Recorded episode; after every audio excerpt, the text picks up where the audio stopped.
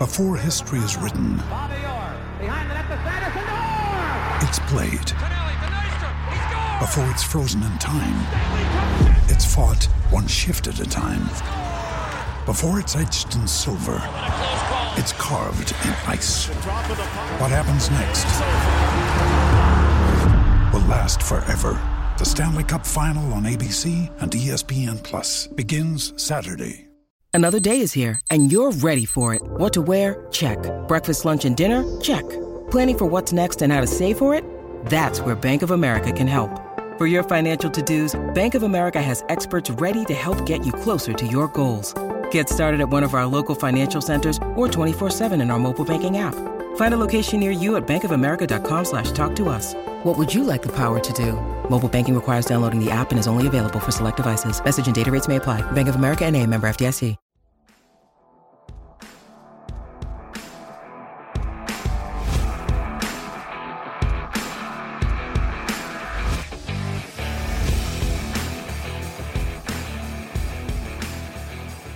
Hello, everybody, and welcome to the Tip of the Iceberg podcast, brought to you, as always, by Inside The Penguins dot com, an affiliate of The Hockey News. Make sure you bookmark Inside The Penguins dot com for all of your off-season storylines surrounding the Pittsburgh Penguins. I'm your host, Nick Berlansky, joined, as always, by Nick Horwat, and we're going to talk a little bit about the depth of the Pittsburgh Penguins, whether that be at the N H L level and at the organizational depth at the A H L level on today's episode. And then we have a couple listener questions, not one, but two listener questions to get to in the final segment of today's show. Should be a good one, Horwat, but since we last spoke, well, I won't say last spoke, because for the first time in almost a year, mm-hmm. we saw each other in person, actually, at the Ed Sheeran concert in Pittsburgh. A little, little nice face-to-face meetup. Uh, even if it was me, I, I was hungover. So you were hungover and I was drunk. Show. Yeah, so uh, it was a good meeting of the minds. But yeah, it's uh, always good seeing your uh, co-host in person. Always good seeing your friends in person. And hey, you know what? We'll be seeing each other again in a handful of weeks for someone's big lucky day, and yeah. we'll we'll go from there. And uh, you know what? It's it, it's the slow season, also, boys. It's uh, it's. It's not fun right now. It's boring. It's just we're it's just sitting around waiting for the Karlsson trade to happen, and then maybe other things can happen, and then who knows? Also, mm. oh, maybe Kyle Dubas just signed another depth forward. Yeah, there's right now obviously a lot of just pontificating on what Kyle Dubas has done over the past five weeks. There's a lot of trying to project what the lineup would be, what the roster is going to look like. And of course, there is the Erik Karlsson trade that's hanging over everything. Uh, we talked before the show. We're not really going to get into that just because there's no new news. I mean, Elliot Friedman said, hey, it's down to two teams, but it has been for what, two weeks, like practically. Yeah. So uh, we're just going to leave that alone and wait for actual news on the front of Erik Karlsson and the Pittsburgh Penguins. But there was actual news over the weekend as the Penguins added two more depth pieces. Let's start with Vinnie Hinostroza. Other than having an elite name at twenty-nine years of age, the Penguins signed him to a one-year contract at seven hundred seventy-five thousand dollars on the A A V. Horwat, what did you think about Vinnie Hinostroza coming to the Pittsburgh Penguins organization? I like the deal. I like the, I like the player. I like it's. I mean, can't go wrong with a one-year contract. Most on most occasions, uh, especially one that doesn't touch a million dollars. You there, yes. There's no arguing uh, this contract here. The guy, you know, has had a thirty-nine point season before, so almost forty, and he did that with Arizona, no less. Um, he might be able to bring it, it. It's a depth option. I mean, there's not too much deep, deeper you can dig onto a guy like this. Um, you know, he's going to be a good depth option. He's going to be someone who is that replacement level player, something that the Penguins severely lacked last season. Whenever uh, you look into it, they were digging into, I mean, yeah, the prospects got call-ups they deserved, but then Drake Caggiula was getting called up. Um, I mean, the Penguins were fortunate enough to not be as injured as normal last season, so we didn't have to dig into the well of, who's this guy, right? um, whereas at least now we're stacking up with N H L-ready talent, uh, no matter what. And we'll get into it, but it's going to make the A H L team super entertaining this year, too. Mm-hmm.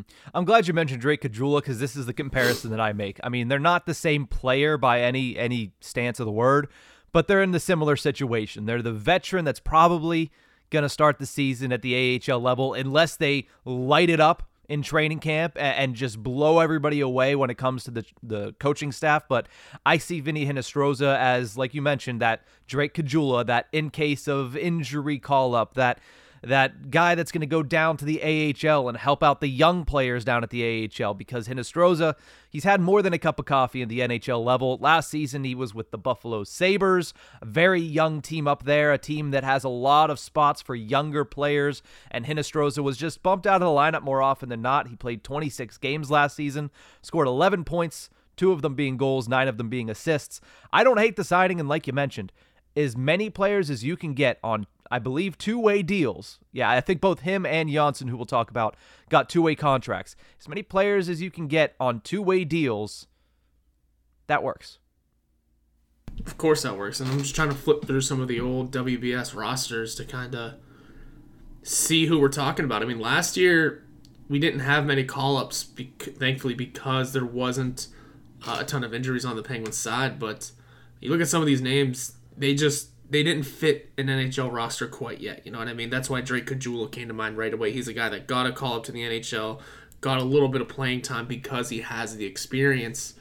Uh, whereas, because you're not going to call up Jordan Fresca. You're not going to, you know, Nathan Legare isn't going to get that kind of call. Kyle Olsen might one day. It's, it's a lot of moving parts into this, and it's good now that we have a plethora of options when it comes to, hey, we have some banged up forwards. Um... Who can we pick from? Well, we have a bunch of names. Take your pick of the litter and just see how it goes, especially if it is uh, injury replacement and not here's your trial. Here's mm-hmm. your N H L experience. Give it. Here's your nine games so we don't burn the E L C kind of thing. It's yeah. here's your here you go. So it's it's good to have both of those options at the ready. Mm-hmm. And I was I was mistaken. Both Hinostroza and Andreas Johnsson signed one-way deals. So it is what it is. They'll make the same money whether they're in the A H L or the N H L. For Hinostroza, that's seven hundred seventy-five thousand dollars. For Andreas Johnsson, former Toronto Maple Leaf, that is a one-year, eight hundred thousand dollars contract. And while, yes, Hinostroza, you expect to start in the A H L, I fully see Andreas Johnsson having an opportunity to not just crack the Penguins roster, but to potentially be a, a swing middle six guy for the Pittsburgh Penguins next season. It, it's similar to Danton Heinen last season, where, yes, this is a player that has previously scored twenty goals at the National Hockey League level. This is a player that has shown promise, but has not shown consistency at the N H L level, and he's been passed around a little bit. Played for the New Jersey Devils to start last season, and similar to what happened to Hinostroza in Buffalo, a lot of young players on the New Jersey Devils. Was not space for, for somebody in Andreas Johnsson who wasn't performing and was a little bit older. Hence the reason he wasn't given as much opportunity. He was part of the Timo Meier deal and got sent to the San Jose Sharks. Played a couple of games with the Sharks, but at the end of the day, played only thirteen in total last season, scoring zero goals and adding three assists. Somebody looking for a fresh start, somebody looking for a little bit of an opportunity is Andreas Johnsson, and his former general manager, Kyle Dubas, is going to give that to him in Pittsburgh. That's the beauty of all these guys. Even Hinostroza could probably fight for an N H L, an N H L job. It's depending on how you look at what Drew O'Connor does or what Alex Nylander does. If you know those two end up not having great camps or preseasons, well, we, we got backup options, right? That's kind of the beauty of having these guys laying around. And Andreas Johnsson, just another perfect example of that, of having him laying around is going to be good for the team. He's a former forty-point guy, like you said, twenty goals, uh, twenty-three assists on top of that season in eighteen nineteen as a twenty-four-year-old. It's... uh. You know, he has to get back to something like that because it's, you know, been a couple years removed since then. And, and uh, I mean, you look at the years he spent in New Jersey, those weren't the great years, Mm-mm. right? Th- those weren't productive years with where his teammates were helping him out as much as they could. I mean, it's probably a big reason why he put up forty-three with Toronto. I forget who he was playing with, but wherever you look on the eighteen nineteen Toronto Maple Leafs, you're playing with Marner, Matthews, Nylander, maybe Tavares was there at that point. I vaguely I remember Andreas Johnsson always being paired up with Kasperi Kapanen.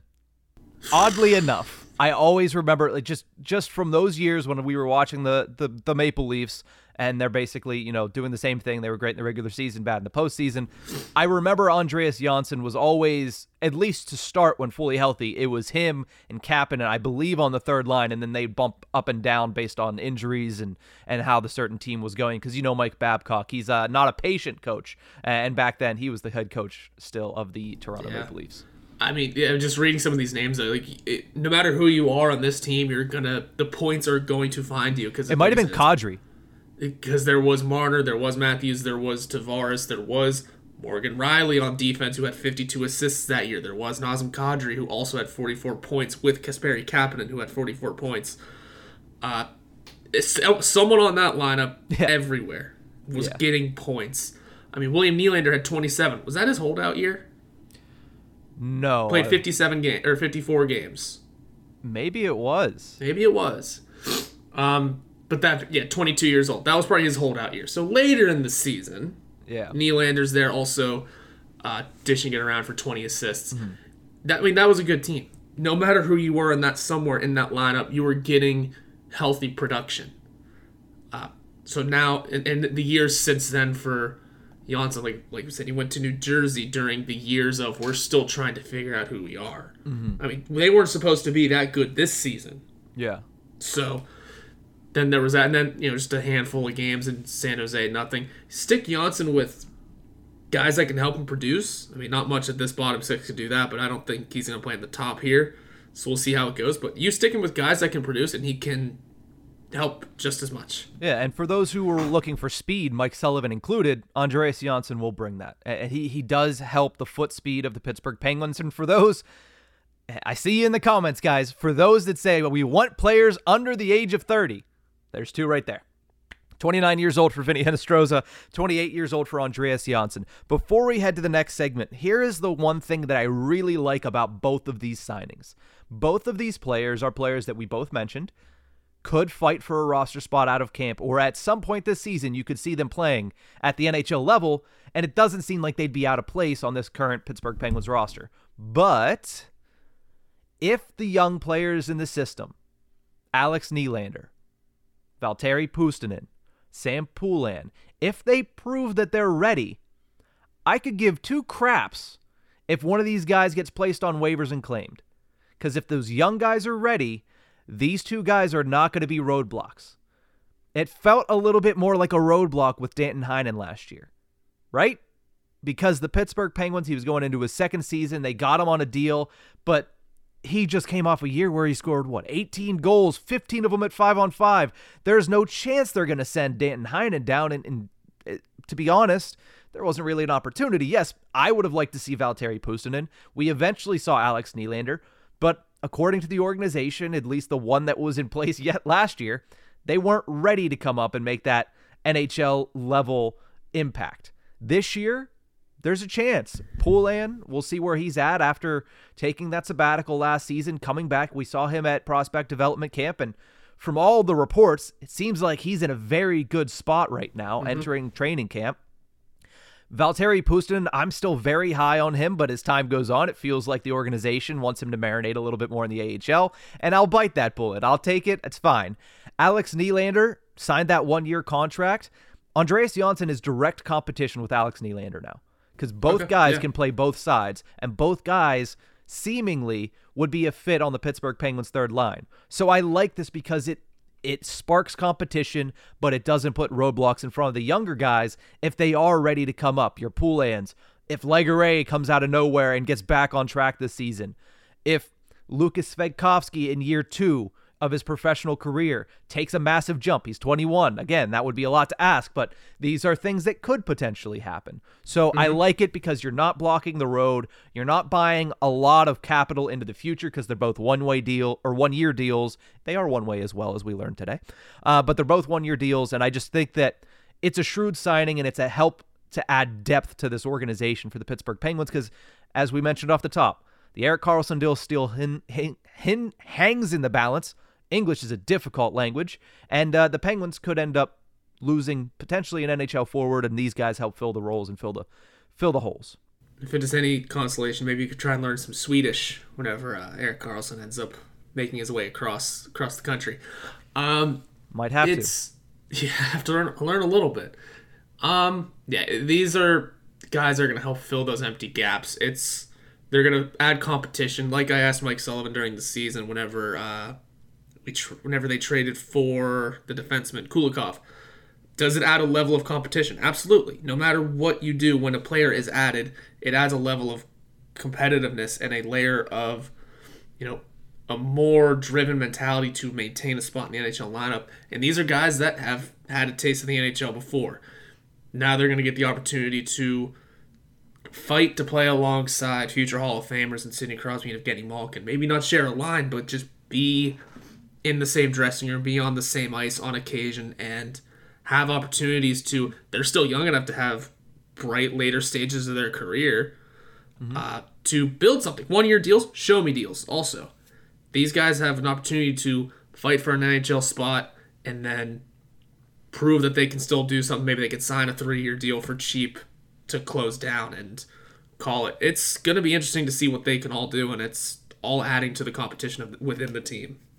We don't have to dive deeply into this, but I just thought about this just simply because it's silly season right now. It's July Absolutely. eleventh. We're not going to have very much actual news between now and maybe September. I mean, the Erik Karlsson deal, yes. Maybe one or two other contra- or maybe one or two other trades, I should say, yes. Uh, Drew O'Connor arbitration, but that's August fourth. We got it's scheduled for to. August fourth. We could see if they, if they sign before then, but what would you think of a middle six like this? Uh, I'm not saying that Andreas Johnsson is surefire, should be a second liner, but what would you think about this middle six for the Pittsburgh Penguins? Riley Smith, Evgeny Malkin, Andreas Johnsson, Alex Nylander, Lars Eller, Brian Rust. That's an interesting just, thing that I hadn't thought of until just now. Yeah, because I like the idea of spreading your scoring out, mm-hmm. and Brian Rust is in need of some sort of rejuvenation offensively. Not that he had a bad season by any stretch of the means, but... Mm. um He did, he needs but to, still scored twenty goals. Yeah, I also totally forget just the full stats from last year on. But yeah, um, forty-six points as compared to fifty-eight the season before in way yeah. more games. Uh, yeah, he just needs some sort of new push. Uh, I could see dropping him to the third line to start the season as useful. You have to pick him up at some point, though. Um, this isn't the postseason anymore where it's you're sticking Kessel and Hagelin on your third line because you... because you can. Uh, this is, you know, training grounds almost. So I don't hate it, especially if it is Russ that's getting pushed to the third line because he has a bottom six mindset in reality. He's got that slight defensive game to him who can also score. I love that idea just because, um, mostly because Brian Russ should have been on the third line for a lot of last season, I felt. Given the way Nylander was performing and the way Rickard Rakell should not be taken off of Sidney Crosby's line. That is a new bridge we will cross when the season starts, and that chemistry probably just falls apart because... New, new bridge? That, yeah. That's a bridge that we've crossed many a times, which, by the way, I have a story uh, from Saturday that is actually pretty interesting, and I think people might like it. But regardless, uh, I think it's just... We're at the point of the season, the off season, I should say, where we're just going to sit here and throw crap at the wall and see what sticks. And uh, that middle six configuration is something that I had not thought of. Even I know that, you know, Andreas Jonsson's only been a member of the Pittsburgh Penguins for, you know, a handful of days. But uh, that's an interesting middle six. Let us know what you think in the comments of that middle six of, what did I say, Riley Smith, Evgeny Malkin, and Andreas Johnsson is the second line, and the third line of Alex Nylander, Lars Eller, and Brian Rust. Let us know what you think about that, and we will be back on the Tip of the Iceberg to talk a little bit more about the A H L Penguins. We'll be right back.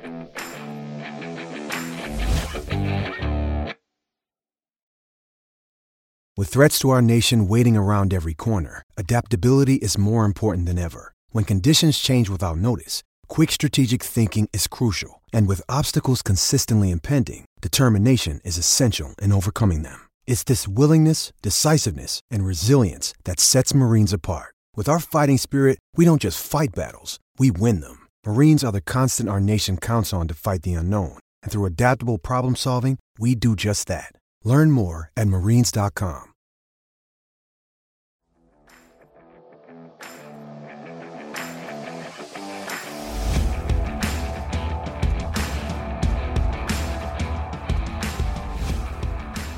Welcome back to the Tip of the Iceberg podcast, brought to you as always by Inside The Penguins dot com. Horwat, as we mentioned in the first segment, that I was in Pittsburgh over the weekend to see the Ed Sheeran concert. And afterwards, you know, it's there's going to be busy. There's going to be a lot of traffic. So me and my fiance took our time. We walked across the bridge. We parked over in the Golden Triangle up by City Hall. Took a nice stroll, nice walk through the night. And I always like, obviously, get on Boulevard of the Allies, shoot straight out the Parkway. Well, I was unaware that that on-ramp was very closed. So I try to go on it. There's no sign that says that the actual on-ramp to three seventy-six is closed.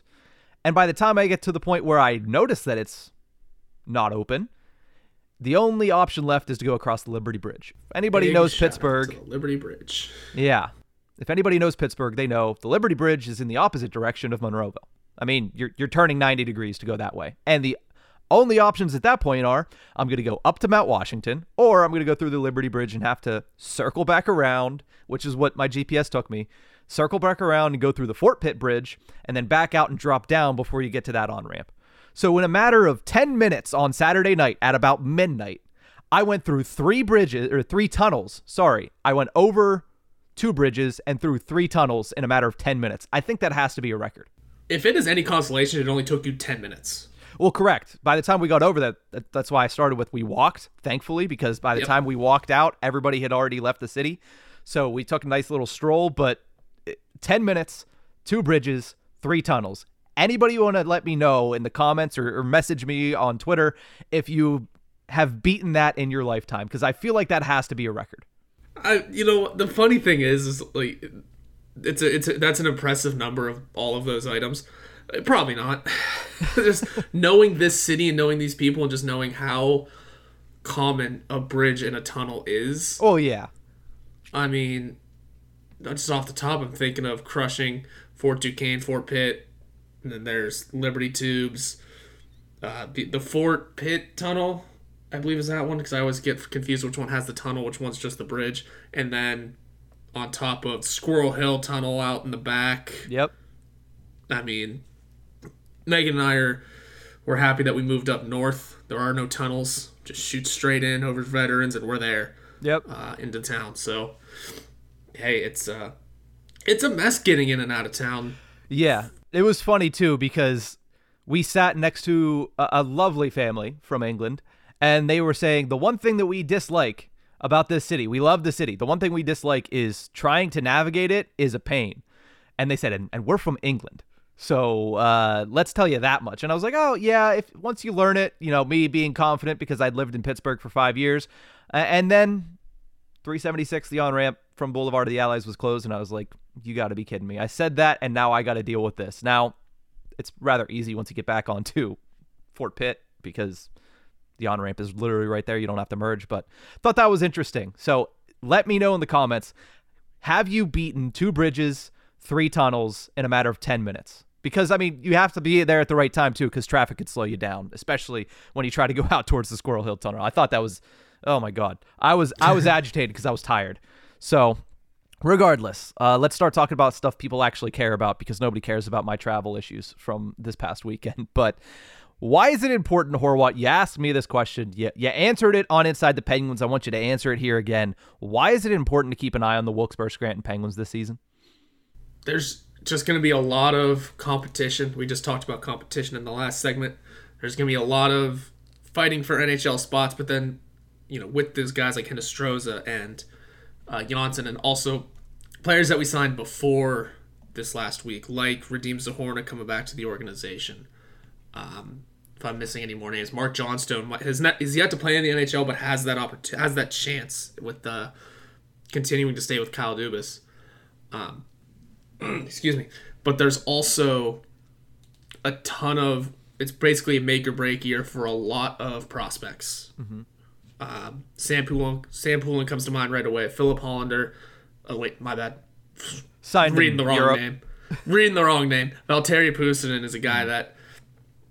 It's make or break time for a couple of them. You know, Nathan Legare really needs to prove himself finally before who knows what happens. Uh, Ty Smith, I'm assuming, will just be in the N H L, and I'm still hoping for that. Um, I don't know what Owen Pickering's deal is yet. I don't know if he's going to spend a lot more time in the A H L this year, uh, but he has that chance. He has that three-year deal now penned uh, and ready to go if he needs to. And also Joel Blomqvist said he's going to likely play mm-hmm. uh, on North American ice. So there's a lot of prospects with um, futures that it's going to make the competition at the Wilkes-Barre-Scranton Penguins, on the Wilkes-Barre-Scranton Penguins team, not only just within themselves, but for their futures. There's a lot riding on many of these players. It mm-hmm. should make for a great product, mm-hmm. truthfully. It's going to yeah. be fun seeing the prospects grow, and also these guys, like we just talked about, fight for N H L jobs. Mm-hmm. Yeah, I, I think we, we started talking about it a lot last year because the Wilkes-Barre-Scranton Penguins really went young last year. Because for a while, yeah. the Penguins had no prospects, and the ones that they did have were still playing, whether that be in juniors or the U S H L or over in Europe. Last year really started where a lot of the players started coming over, and a lot of the players started coming into the Wilkes-Barre-Scranton Penguins and playing there. A lot of young players. We mentioned Lukas Svejkovsky made his professional debut last season with the Wilkes-Barre-Scranton Penguins. Poulin started his first full season there. Legare had his first full season there. There were a lot of players. Ravis Ansons was playing his first full season there last season. So there was a lot of young players that we had heard about, but not necessarily watched all that much because they weren't easily visible to the N H L casual Pittsburgh Penguins fan. But once they get to Wilkes-Barre, there's a little bit more of a spotlight. They're playing in a professional style. They're playing North American for some of the guys that are coming over from Europe. So it changes a little bit, and you see a little bit more of the progression once they hit the A H L level, and you learn a little bit more about each of these prospects once they get to the Wilkes-Barre-Scranton Penguins. And that's why we were excited last season to see a bunch of these guys. And like you said, that continues into this year. How will they progress going into year two for some of these guys? Joel Blomqvist, which apparently, according to Seth Rohrbaugh, it's Joel now. So now we know. Uh, at least he didn't wait until he won a Stanley Cup like Connor Sherry. But Joel Blomqvist thinks it's likely that he's going to start his season at the A H L level, which is a huge thing because he is the best Penguins goaltending prospect that they have. Between him and Murashev, who's over in Russia, you're not going to see him in North America this season. So it's going to be an interesting season. I don't think you see Owen Pickering. There's a chance you do. I mean, he went back to Swift Current last season. I would think that the Penguins probably want him to at least start the season in Swift Current, play at that level, and then once the season ends over there, maybe play a handful of games at the A H L level. Uh, again, I'm not sure where they see his progression at. Uh, mm-hmm. Braden Yeager's not going to be at the A H L level. Uh, he's going to go back and play for the Moose Jaw Warriors of the W H L, so probably not those two, but the majority of the top prospects for the Pittsburgh Penguins are going to be at the A H L level this year, which is always exciting. Uh, and I keep saying it, and listen, there's a lot going on for me in this next month, but we want to get some interviews in, and one of those is Nick Hart, who obviously is the play-by-play voice of the Wilkes-Barre-Scranton Penguins. We had him on last year uh, when we were doing a, a series of Penguins lunches in the dead zone of the offseason. Got to get him back on to talk about some of these guys because it is going to be another exciting season for a lot of young Pittsburgh Penguins forwards and defensemen and their top goaltending prospect. Yeah, it's it's guys that are, like, yeah, you talk about the young prospects that might not be there yet. Uh, Owen Pickering played eight games there to end off last season, mm-hmm. so who knows if they want to start him there or bring him back late in the season again. Um, Braden Yeager just won't be there yet. That's fine. That's expected. Yeah. But it's the young prospects that are the step away. They are ready for that jump. Sam Poulin got his first taste of N H L action.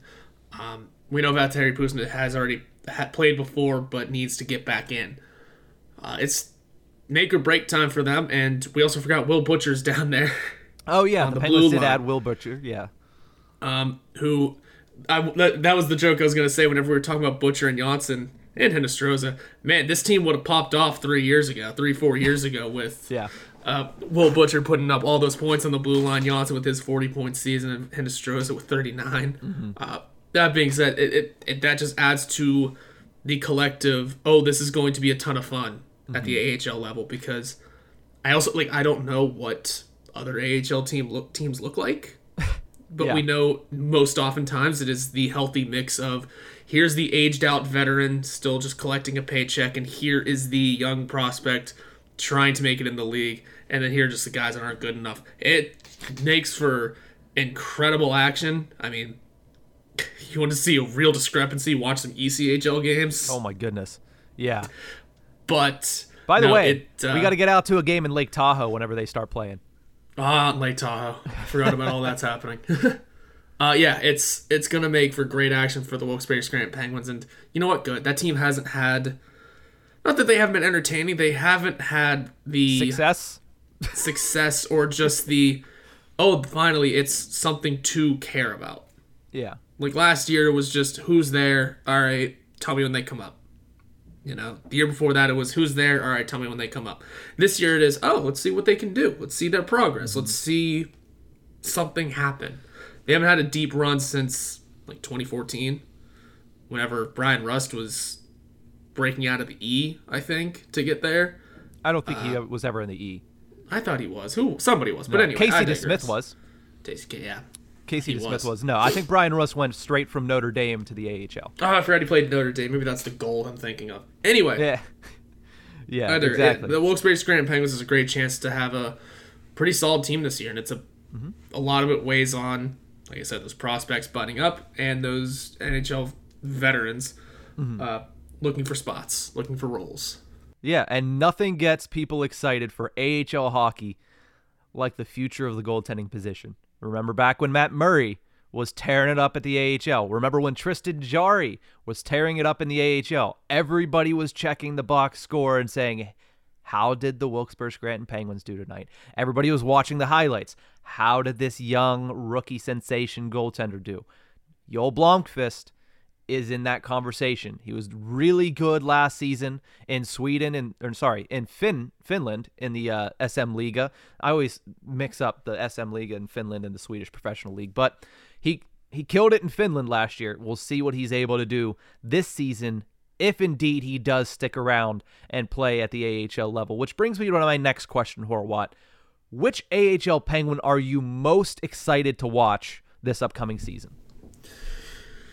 If I just had to pick one, I'm going to land on uh, Joel Blomqvist just because if it's always interesting seeing these guys play on North American ice for the first time. I know he's a goalie, and the, the main point is to stop puck. Yeah. I mean, you can do that anywhere in the world, but um, still, he's going to be taking on his first ever uh, North American professional experience, uh, and from the videos and clips that I saw from uh, the development camp, he looked solid. He looked composite almost. That, that was kind of a good way to put it in my head, at least. Um, he wasn't the young goalie flailing everywhere he could to get from one post to the other. He looked very, not stiff, but just put together. Very, mm-hmm. here composed. I'm positionally sound, composed, yeah. Yeah. Making my smooth, the smooth moves from here to there and making uh, good saves. And that's great considering he was derailed last season by a couple of injuries. I think a concussion squeaked in there. So it's good to see he looks healthy, he looks composed and not, you know, flailing all over the place or, I don't want to say out of place or nervous, but he looks like he belongs there. Yeah, and we, as we know, for goaltenders, half the battle is mental. Especially you're getting in there, you're getting behind some of these shots that are ninety miles an hour, sometimes reaching one hundred miles an hour, not often in games, but you know, you have to be there mentally, especially when you give up a bad goal. We've seen it happen to pretty much every goaltender. Uh, you give up a bad goal and it ruins the rest of the game for you. It might ruin the rest of the series for you in the playoffs. So if he's there mentally, that's half the battle. And then it's just getting him there physically. So hopefully he's there. You know, obviously I haven't watched a whole lot of Joel Blomqvist, Joel Blomqvist. It's going to take some getting used to, but I agree with you. I'm, I'm very excited to see what he's able to do. He played twenty-four games in the Finnish Liga last season for Karpat, including the playoffs. He had a two point one two five goals against average and a nine oh one save percentage. So, yeah, I'm excited for Blomqvist as well. Somebody that I'm also excited for, yeah, we want to watch Sam Poulin and see what he's able to do. We want to watch Nathan Legare and what could be a make-or-break year. If not, he becomes an overaged AHLer and an overaged prospect, basically. Yes, Valtteri Puustinen was phenomenal last year. Yes, Alex Nylander, if he's got down there, was phenomenal last year at the A H L level. We want to see them make the jump. I want to see what Lukas Svejkovsky is going to be able to do in year two, because this guy, from all indications, has all the talent in the world. The question is, can he put it together? Can he become an N H L caliber player? Year one, forty-seven games played, fifteen points, three of them goals, twelve of them assists. I want to see what he's able to do because he's only twenty-one. He did that at the age of twenty. He's a very, very young player, a young prospect. It'll be interesting to see how his progression is going into year two, now that he knows what to expect, now that he knows how to prepare. I want to see if that talent can translate into becoming a top prospect for the Pittsburgh Penguins. He is certainly an interesting name. He's certainly one of their better prospects. I want to see if he can turn into one of their top prospects in the twenty twenty-three twenty-four season. That's somebody I'm really excited to watch, especially once training camp opens. I'm hoping to come up again uh, like I did last season, and I want to see what Svejkovsky's able to do. And I'm sure he can make that push. I'm also trying to find, I know Jacob Huntori, who we had on the show, you know, work, writes with uh, Inside the Penguins with us, put out the top ten, put out a list of the top ten prospects in the Penguins system. Mm-hmm. And I want to try to like nail down, because I had didn't, one, two, bunch of these guys should be making A H L, getting A H L playing time. Mm-hmm. So like there's your the guys to always watch for. Um, I don't believe Svejkovsky made his list, but can easily make it with another good season down there, mm-hmm. with some extra push, with some extra time, and can easily find his way on it because the prospect pool isn't deep still, but we're excited about the few that we have, and they can all be N H L talent someday. So if he's able to push himself onto a list like this, that could be a ton of fun. We'll have to wait and see what's up with that. Like I said, we got to get Nick Hart on. I mean, the guy is literally mm-hmm. an encyclopedic knowledge of the Wilkes-Barre-Scranton Penguins. So we'll get him on. Uh, hopefully, if not in July, we'll get him on in August, uh, the few weeks that either of us are available in August. But uh, we're going to take a quick break. When we return, we have two listener questions to get to today. So we'll get to those right after this.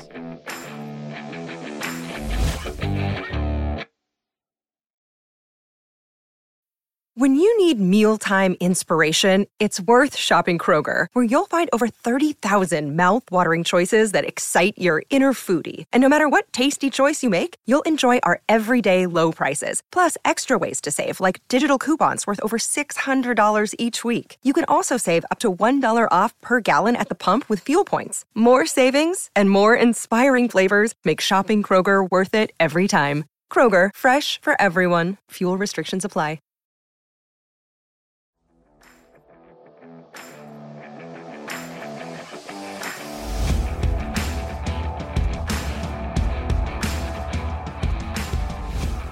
Welcome back to the Tip of the Iceberg podcast, brought to you as always by Inside the Penguins, a proud affiliate of the Hockey News. We have two listener questions to get to today. Let's start with Adam Burt. Adam asks, would you guys think either John Gibson or Connor Hellebuck would fit with the Pittsburgh Penguins? We'll get to that there in a second. The Pittsburgh Penguins obviously signed Tristan Jarry to a five-year contract extension on the opening day of N H L free agency. So before we get to would they have been a fit, I will ask you this, Horwat. Do you think the door isn't completely shut on the Penguins' goaltending situation this summer?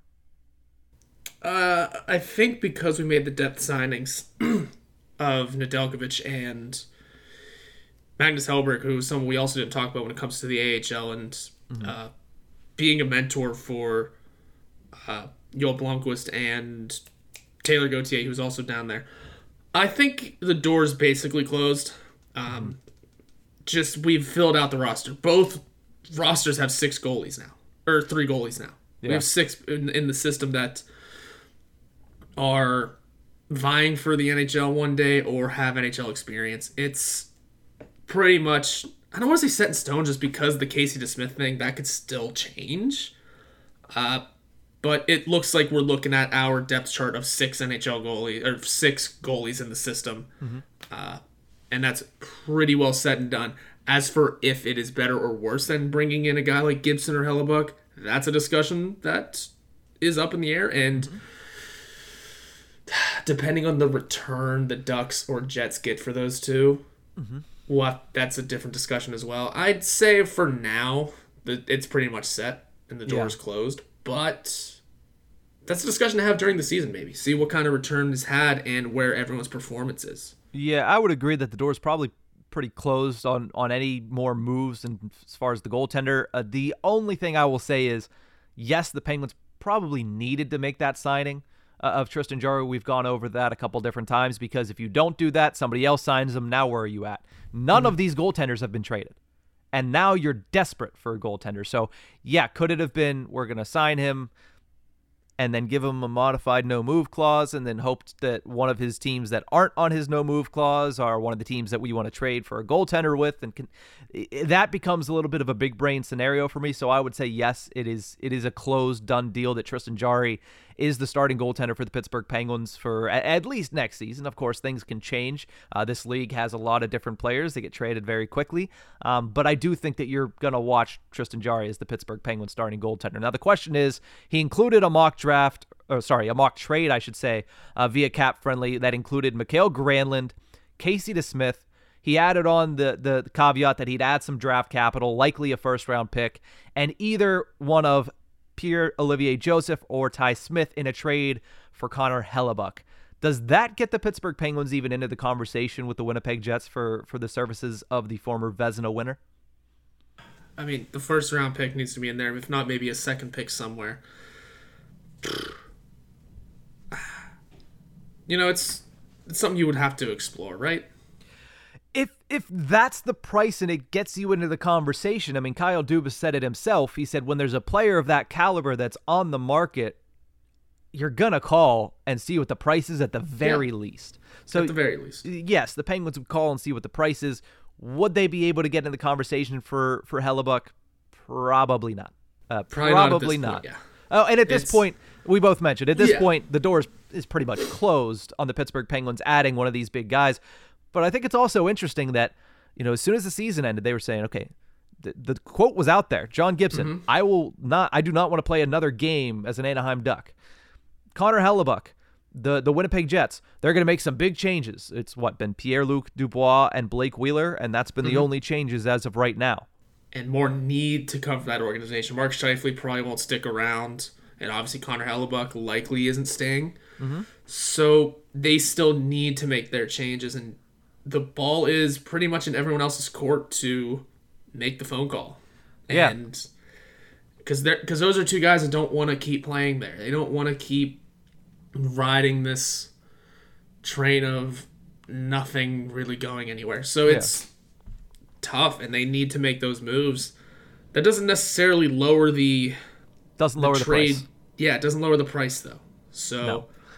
I take it from the Penguins and Erik Karlsson right now. He wants out. He's requested his trade. That doesn't mean the price gets any lower. Yeah. It should, but it doesn't.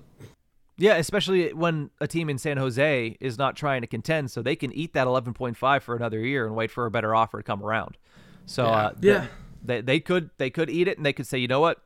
Offers off the table. I know he once traded, but it's not how it works. He signed a contract. Um, but it's not just those two. I mean, Carter Hart was rumored to be on the trade block. Carter Hart is still a member of the Philadelphia Flyers.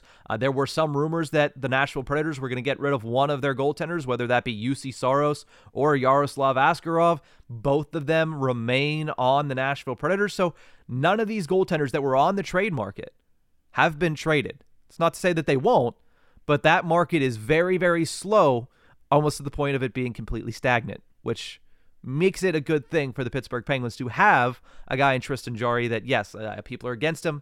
We've gone down that rabbit hole enough. Uh, we will not do that on this episode. But another question that we were asked, this one by Hanky on Twitter, says, how different would the Pens and Caps be in terms of overall success, Stanley Cup wins, and longevity, stuff like that, had Evgeny Malkin gone to D C and Ovi came to Pittsburgh? If you do not remember, Alex Ovechkin was taken by the Washington Capitals with the first overall selection of the two thousand four N H L entry draft.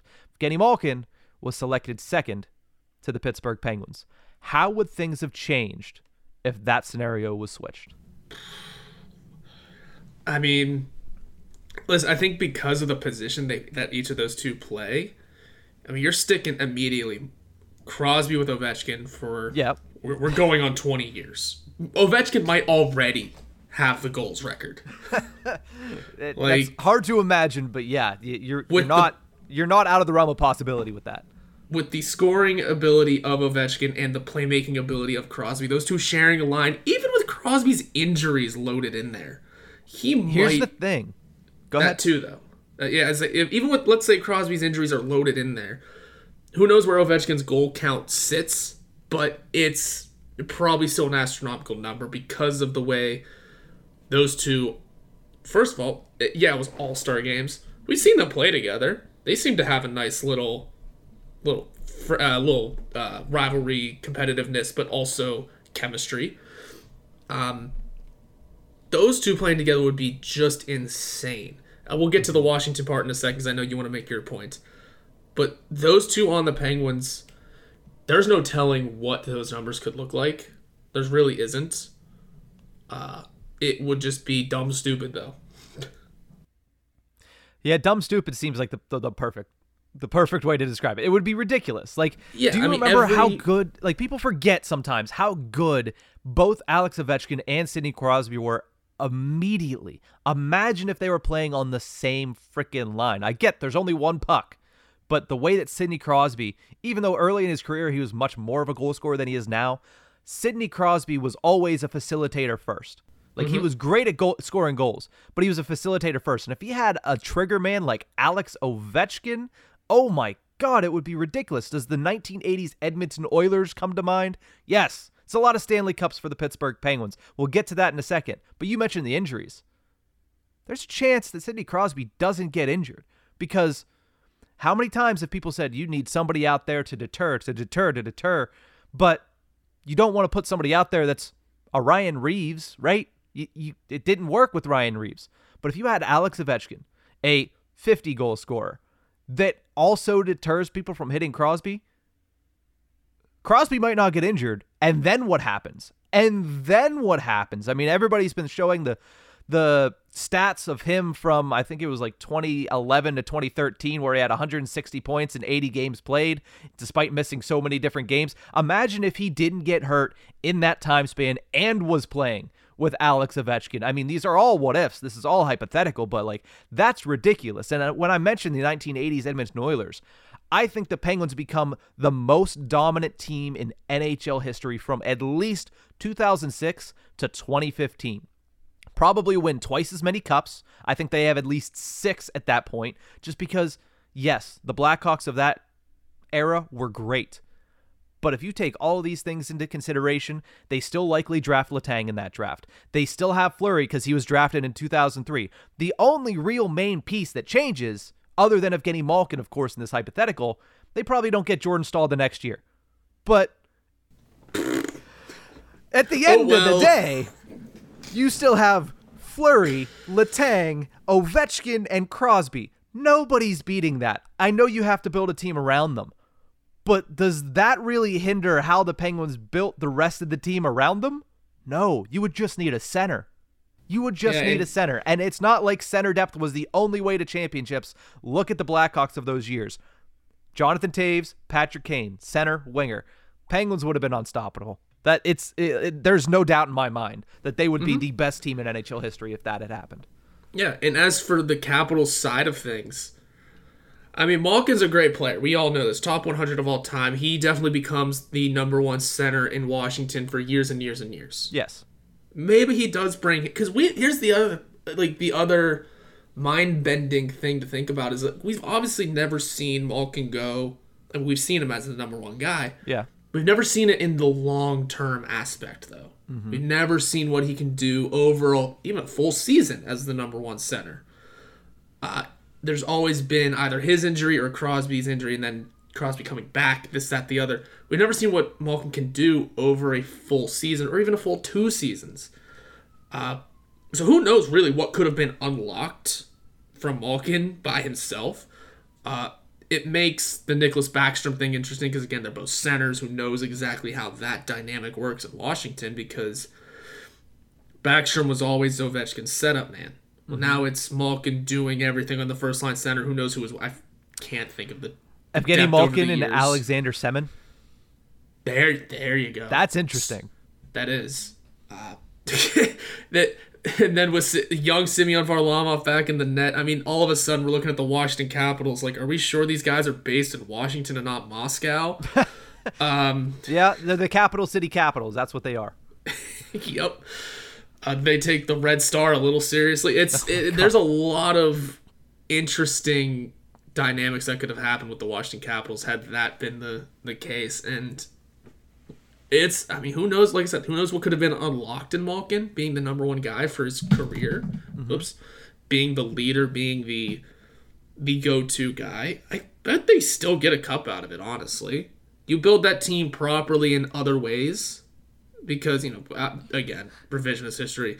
You got your guy, now you got to find a scoring winger. You do. I'm sure you do eventually somewhere. Mm-hmm. Maybe at that point they probably recruit Kovalchuk instead of him going to the Devils. Right? There's like, oh, look at all these other Russians there. Boom. That team, all, like, just that team also probably brings its own dynamic. I think they probably still could have gotten one at some point. Yeah. Um. But again, it's hard to really pinpoint whenever we haven't seen Malkin be the true number one guy. And we've had the chance to see it this season, but Ron Hextall said we're keeping him, which, good. Mm-hmm. But still, you get yeah. where I'm getting at. Yeah, I mean, there as everybody learned from Back to the Future and we learned in college from watching Until Dawn, there's a butterfly effect to these things. If you go back and change, and certain decisions can change the outcome of the future. Uh, I'm not sure how it would change, but I will tell you one thing. Evgeny Malkin would get a lot more respect if he would have went to, to Washington because he would have been the number one guy. And, and mm-hmm. people, hashtag people forget, how damn good Evgeny Malkin was from the time he got into the league. I mean, still, he's really good, but the level that he was at, the dominance that he was able to show on a day-to-day basis and a game-to-game basis. I mean, the two thousand nine Stanley Cup playoffs, people forget how good he really was in that playoffs. Go back and watch the Hurricane series. Go back. I, I saw Jay Fresh put out a player card of Evgeny Malkin, uh, comparing him to Leon Draisaitl of, I believe it was current day, to Evgeny Malkin in twenty twelve.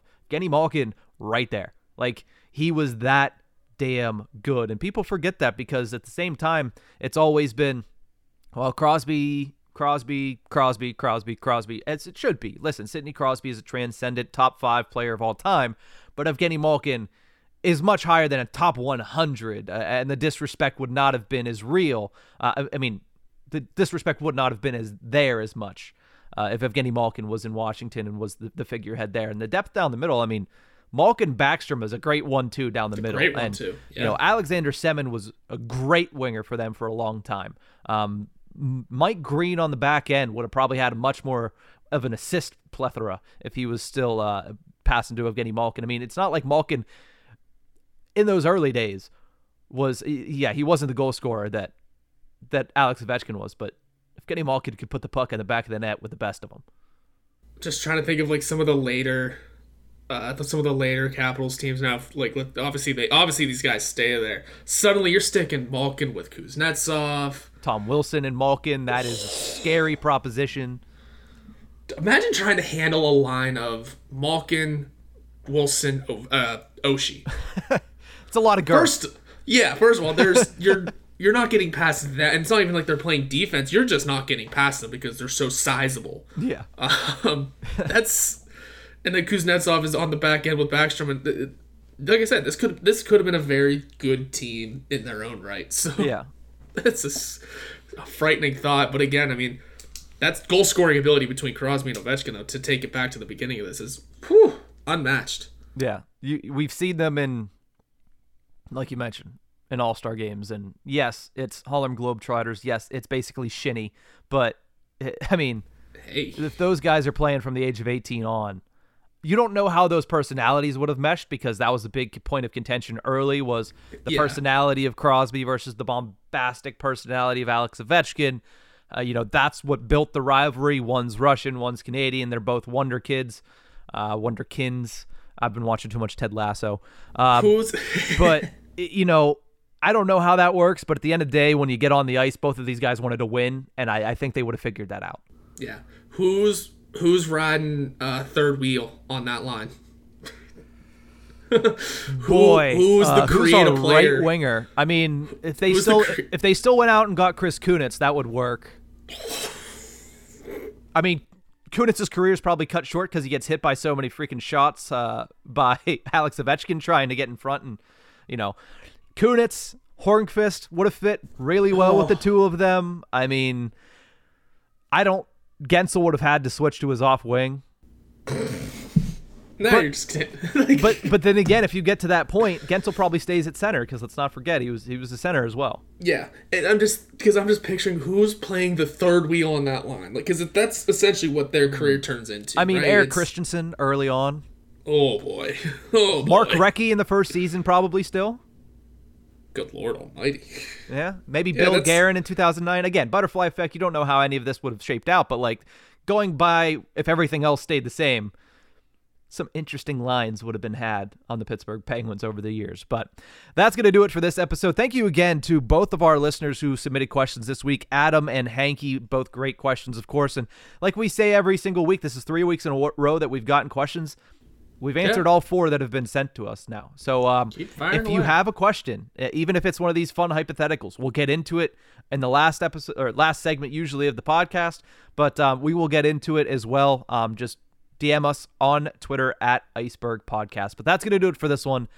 We'll see you guys next time, hopefully with uh, some actual news to discuss. If not, we'll always find a discussion to talk about.